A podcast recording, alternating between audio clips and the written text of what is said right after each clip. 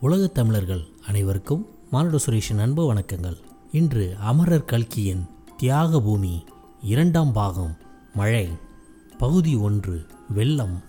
மாறிதான் சிலரை வரைந்து பொய்யுமோ காற்றுஞ்சிலரை நீக்கி வீசுமோ என்றார் கபிலர். சாவித்திரிக்கும் ஸ்ரீதரனுக்கும் கல்யாணம் நடந்த வருஷத்தில் அந்த பிரதேசத்தில் வெகுநாள் வரையில் மழை பெய்யவில்லை. புரட்டாசி காய்ச்சல் அந்த வருஷத்தைப் போல் கொடுமையாக எப்பொழுதும் இருந்ததில்லை என்று ஜனங்கள் சொன்னார்கள். ஐப்பசி பிறந்து பத்து தேதி ஆயிற்று. அப்படியும் மழை இருக்கிற இடமே தெரியவில்லை. குடமுருட்டியிலும் ஜலம் குறைந்து விட்டிருந்தபடியால் தண்ணீர் மடை சண்டைகள் அதிகமாயின. சாமி இந்த மாதிரி இன்னும் நாலு நாள் காய்ஞ்சால் இந்த வருஷம் பஞ்சம்தான். இப்பவே விளைச்சல் ஒன்றுக்கு பாதிதான் என்று எதிர்பார்க்கலாம் என்றான் நல்லான். இப்படியே இருந்துடாதப்பா. பகவான் கிருபை பண்ணுவார். மழை சீக்கிரம் வரும் என்றா சாம்பு சாஸ்திரி. மழை எங்கே வரும்போதுங்க இந்த ஐயமாருங்க பண்ணுற அக்கிரமத்தில் என்றான் நல்லான்.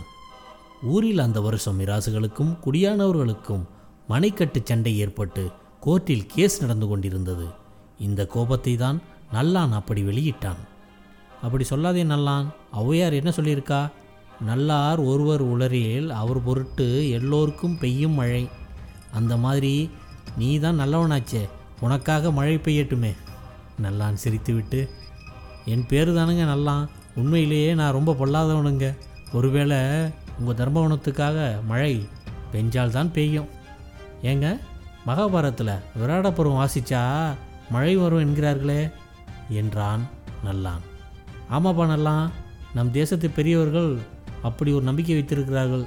இந்த நாளில் அதையெல்லாம் யார் நம்புகிறார்கள்? இருந்தாலும் நான் கூட இன்னைக்கு ராத்திரி விராட பருவம் வாசிக்கலாம்னு நினச்சிட்டு இருக்கேன் என்றார் சாஸ்திரியார்.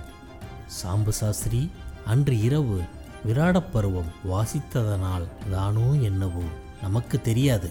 மறுநாள் மாலை கீழ் திசையில் இருண்ட மேகங்கள் திரண்டு எழுந்தன. மதியத்திலிருந்து கம் என்று மிகவும் இறுக்கமாக இருந்தது. ஒருவேளை மழை வந்தாலும் வரும் என்று ஜனங்கள் பேசிக்கொண்டிருந்தார்கள். கிழக்கே மேகம் திரளுகின்றது என்று அறிந்ததும் எல்லோரும் வீதியில் வந்து பார்க்க ஆரம்பித்தார்கள். அவர்கள் பார்த்து கொண்டிருக்கும் போதே மேகங்கள் அதிவேகமாக பரவி நாலு திசைகளையும் மூடிக்கொண்டன. காது செவிடுபடும்படியாக இடி இடித்தது. மின்னல் ஒரு திசையில் அடிவாரத்தில் கிளம்பி கண்ணையும் பறிக்கும் ஒளியுடன் வானத்தை குறுக்கே கடந்து சென்று இன்னொரு திசையின் அடிவரையில் சென்று மறைந்தது.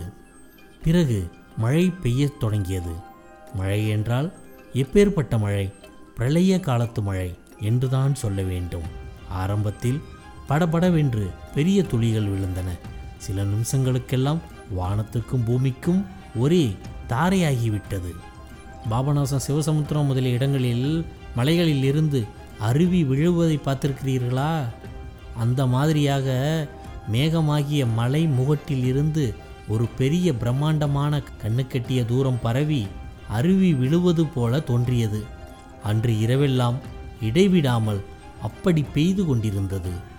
தாலுக்கா கச்சேரியில் வைத்திருந்த மழை அளக்கும் கருவி அன்று ராத்திரி எட்டங்குல மழை காட்டியதாக பிற்பாடு தெரிய வந்தது.